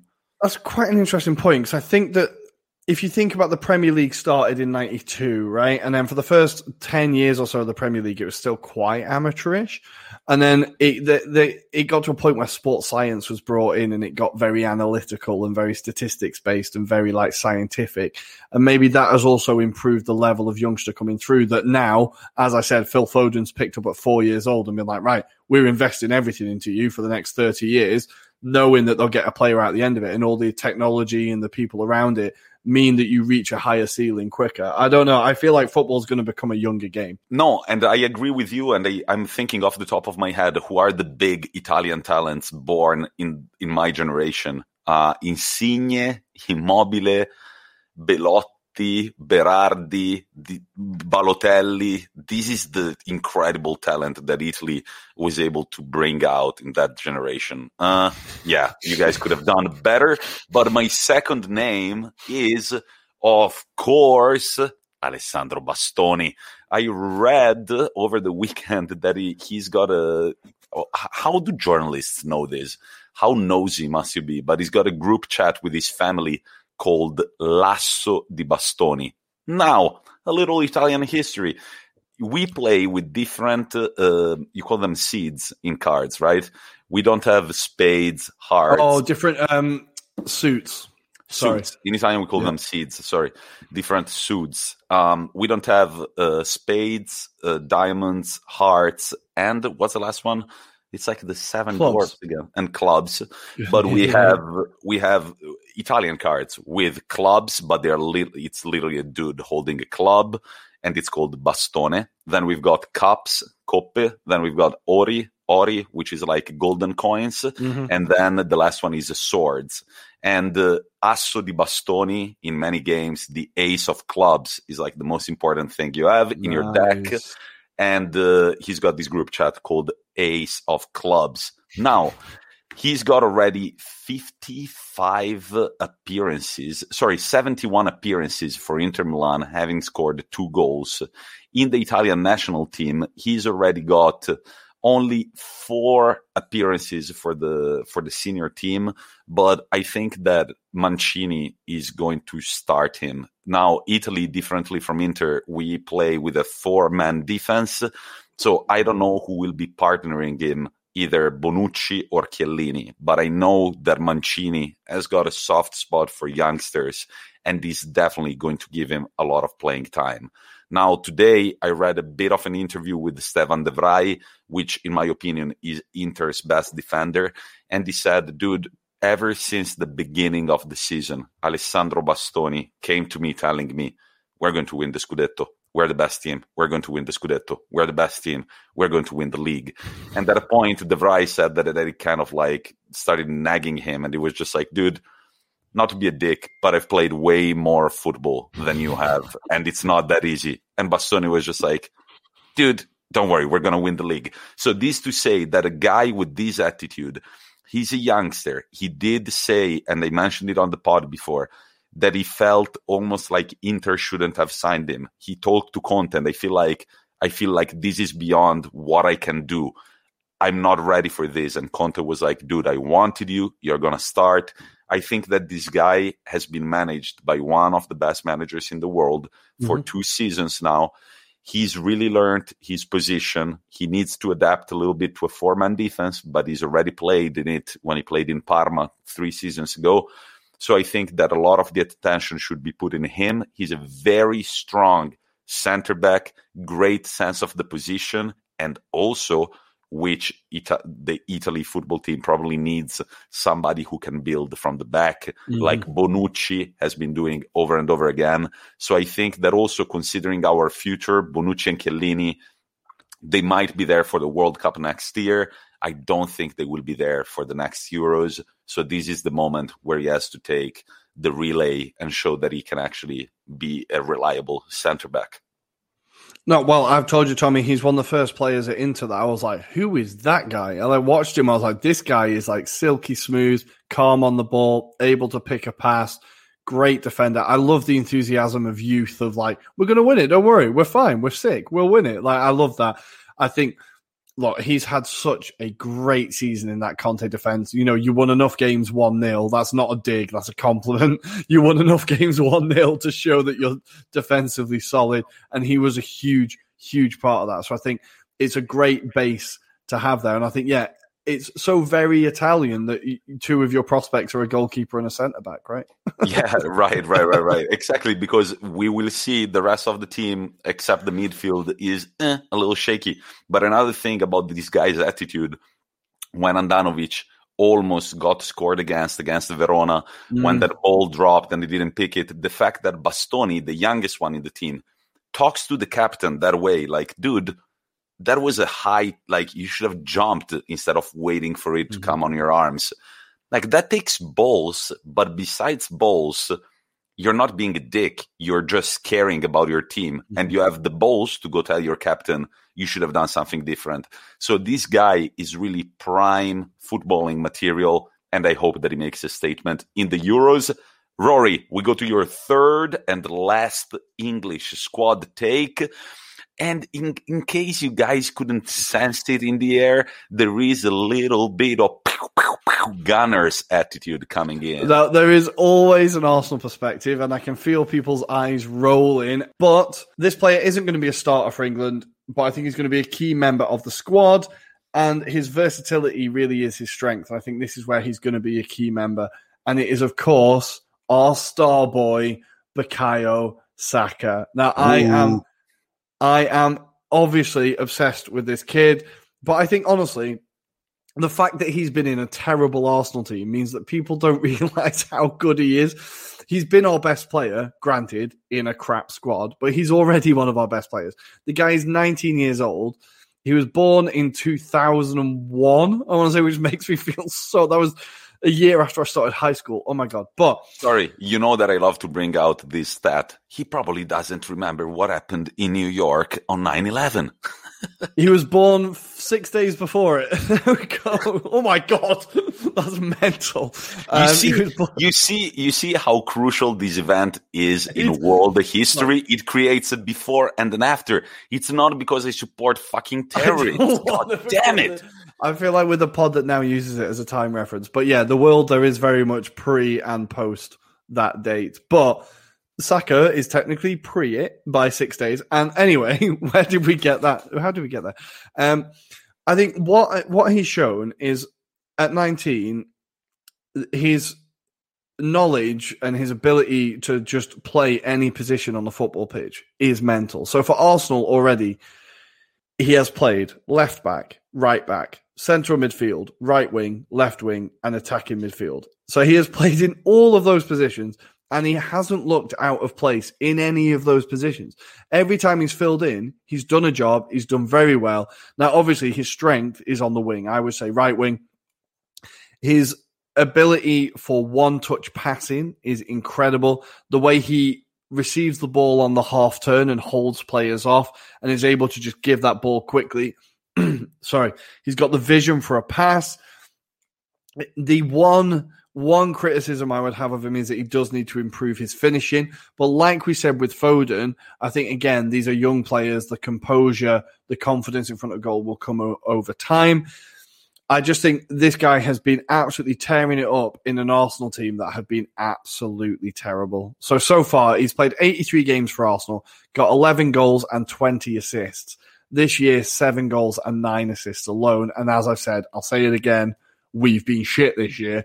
Um, and also on the big stage, okay, not the Champions League, but the Europa League, he's got two goals and four assists in the knockout round of the Europa League this year as well. He got an assist against United and he scored against Chelsea. And yes, the goal against Chelsea was a shot. I don't care if it looked like a fluke. It was a shot. It was a goal. And I just think he's gone a bit under the radar because of how bad Arsenal have been. And I think for Southgate, a manager who I've said the system isn't particularly fixed, Saka could be a really useful player.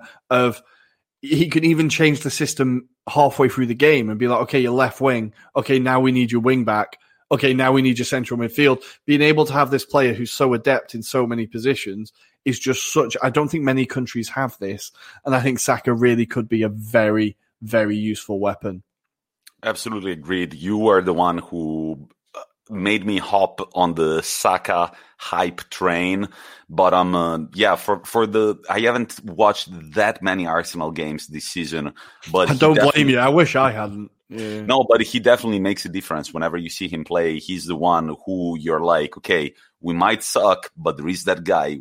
The only thing I think differently from Foden is like he can only improve. I think mm-hmm. that Saka can only improve, but I think that he's a step behind oh, the Fodens or the, yeah. the yeah, all yeah, the others. Yeah, no, little... I, I, I think you're right. He is a level below, but I think, like I said, I think his the real strength to him at the moment is that you're able to move him all around the park, and he's effective wherever he is. I think that is like the real strength. And like even he's he's played central midfield like deep and become a playmaker almost. Like the guy is his versatility is insane. The thing that scares me about Saka is the amount of flair that he's got. he's got a lot of flair and he's got a, l- a little too little ears to manage it all. So it right, could, right, right, right, right. You, you know what I mean? Like either either he learns how to use his flair effectively, or it could become Neymar in the most annoying games. So that's yeah, really yeah, up yeah. to him. It's up to the coach. It's up to the team to to make him understand how much of his flair can be used and shall mm-hmm. be used because in any pickup game in any square baka Saka is going to rake havoc all over the place in a footballing game with professional footballers for 90 minutes in a European competition, you need to have a little more brains, I think. Mm. Sterling has put down his recent progress or his progress over the last couple of years down to the fact that Arteta was the one that coached him and kind of said, this is how you need to be more efficient. This is how you're more clinical. And I think if Arteta can do that with Saka, then we could have a great player. He seems to be doing it with Pepe as well. Like, yeah, the nutmegs are great, but let's get a bit of end product. So I think Arteta being able to coach him will make him a potentially, I think he's going to be world class. I just don't think he's not at the Foden level, but I think he will definitely be world class. And I think I'll say it again for England to have him on the bench in the squad will be such a little, little like ace in the pocket to stick with the um, card metaphors. I think he could be a really useful, useful player. So finally, Tommi, who are we going for for number three for Italia? Wow, number three most exciting youngster for the Italian national team. I don't know. Meaning that in midfield, we've got two, in, three incredible talents, in my opinion. Uh, Luca Pellegrini for Roma. He's a midfielder and the captain for Roma. Then we've got Manuel Locatelli for Sassuolo. And finally, we've got Nicolo Barella for Inter Milan all these three players are all very young in their 20s, early 20s.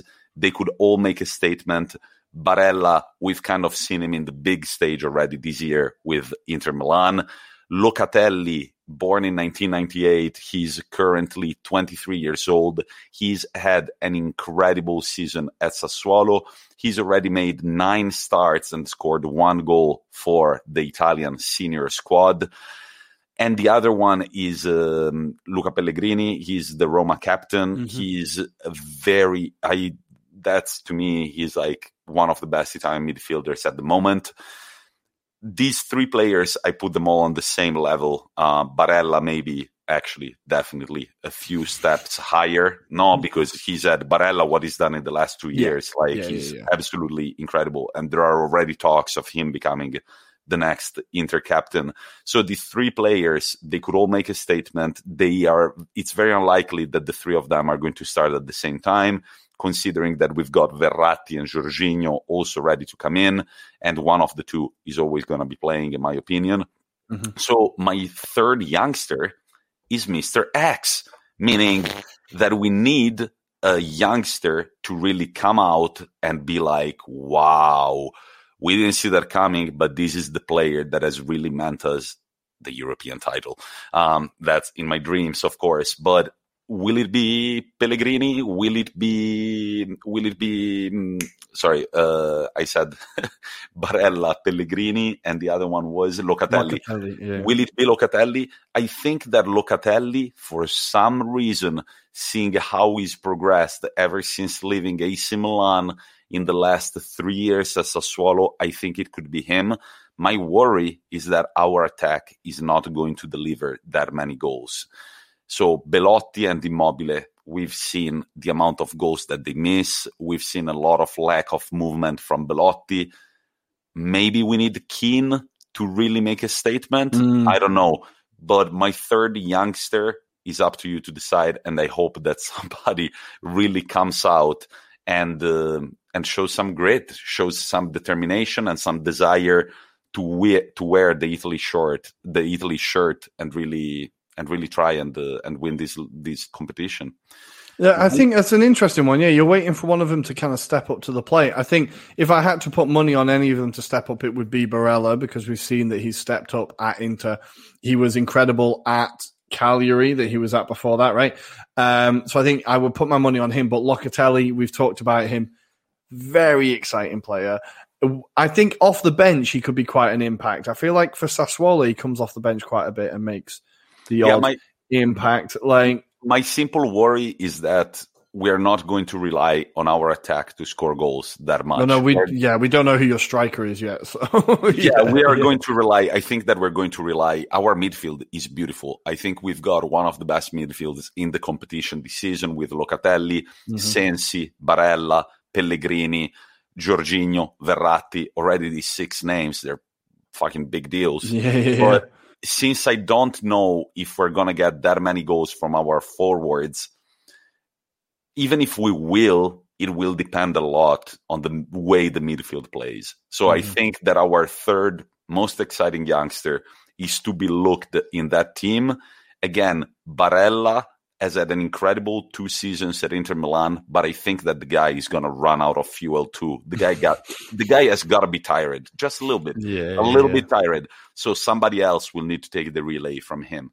So yeah, Mister X is my third take for the Italy national team, I went with Gianluigi Donnarumma and Alessandro Bastoni, while Ruairi Criscuolo went with the one and only Phil Foden, followed by Declan Rice and Bukayo Saka, just because we can't bring we can't not bring an Arsenal perspective to our pod. There has to be there has to be an Arsenal view. I am unashamedly biased, and I think he's great. So you know what? It's our podcast. I don't need to explain myself to you guys. He's on my list. Yeah, you're listening. It's your fault if you don't like what you're hearing.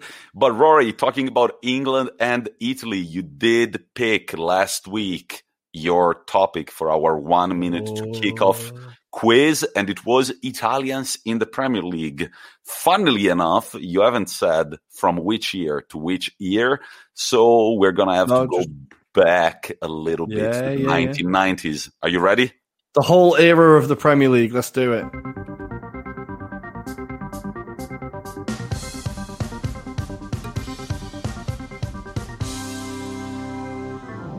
And here we are in our section dedicated to the one and only one minute to kick off quiz. EDA created and designed by the one and only Ruairi Criscuolo, who is here tonight as a guest. He's going to be playing the game. How are you feeling? I'm feeling good, nice and focused, ready to do Italy in England.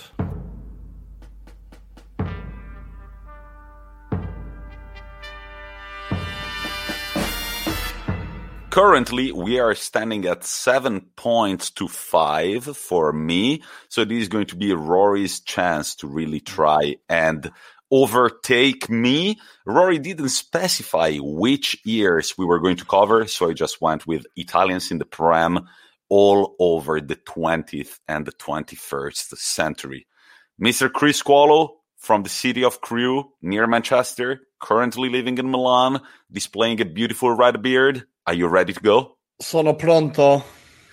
Let's do it. So, starting in three, two, one. Who is the Italian with the most goals in the Premier League? Zola. Wrong. Who is the Italian with most appearances in the Premier League? Cudicini? Wrong. In 1996, Benny Carbone left Inter to join his first ever Premier League side. Which club was it? Derby County. Wrong. Oh, Chelsea, Liverpool, Sunderland. What's the fourth Premier League club Fabio Borini has played for? Chelsea, Liverpool, Sunderland, and no pass. Wrong. Yeah, wrong. Ancelotti, Mancini, Conte. Which of these managers has got more Premier League wins? Mancini. Correct. April 5th, 2009, a 17 year old Italian subs Nani and scores the winner for Manchester United Ma- in extra Macheda. time. Federico Macheda. What's his name? Federico Macheda. And that was the last question. You scored two points, which uh, that was one minute. That was done. I'm sorry, Ruairi. What what was that sign? Were you trying to Just cheat? go again. F- Squeeze in another question. All right, Uh, I'll squeeze in another question. How many FA Cups has Di Matteo lifted as a Chelsea player? Two. And it's correct, but it was outside of the one minute. Damn it. So it's two correct Those first two questions I should have got. for Ruairi Criscuolo. So let's go again. Who is the Italian with most goals in the Premier League? I'm still convinced it's Zola, but it isn't. Oh. Zola is number two. Number one is Paolo Di Canio with six, Aha, sorry, Tom. Sorry. six, 66. Who is the Italian with most appearances? I don't know. Zola with 200. Oh, I was And- going to say Zola, but I was like, I can't get the question wrong with Zola and then go Zola again. like, It's a Zola with 229. In 1996, Benny Carbone left Inter Milan to join his first ever Premier League side, which was, Ruairi? was it Forest? It's No. not Friday, it's not Monday, but it's Oh, Sheffield Wednesday. it's Sheffield Wednesday. He stayed there for three years, from 1996 to 1999. Benny Carbone. Yeah, okay. Fabio Borini has played in Chelsea, Liverpool, Sunderland, and in Wales. Swansea? Swansea City yeah, on damn. loan in 2011. Mancini is indeed between him, Ancelotti, and Conte the one with the most Premier League wins. Mancini has got 82, Ancelotti 71, and Conte 54. And you remembered correctly, man, there was such a hype around Federico Macheda. He's currently playing at Panathinaikos, and dude, earlier earlier I got a little teary when I was reading that because I remembered the hype that there was around this guy. Mm-hmm. And he had a talk with Ferguson, and Ferguson told him, told him, "Look, dude, I was reading this interview with him, and I got teary." Ferguson told him, "We need to send you on loan somewhere. We don't want to sell you because we believe in your talent, mm-hmm. but we just need to loan you to some team, and then you can come back to Manu when you've got more experience." And Macheda said, "Well, then I'm going back to Italy." And Ferguson told him that would be the biggest mistake of your life. Stay in the Premier League players on loans, they got a lot of playing time. Mm-hmm. Otherwise, dude, you risk really just ruining your career. Yeah, yeah, he yeah. went to Sampdoria, he ruined his career.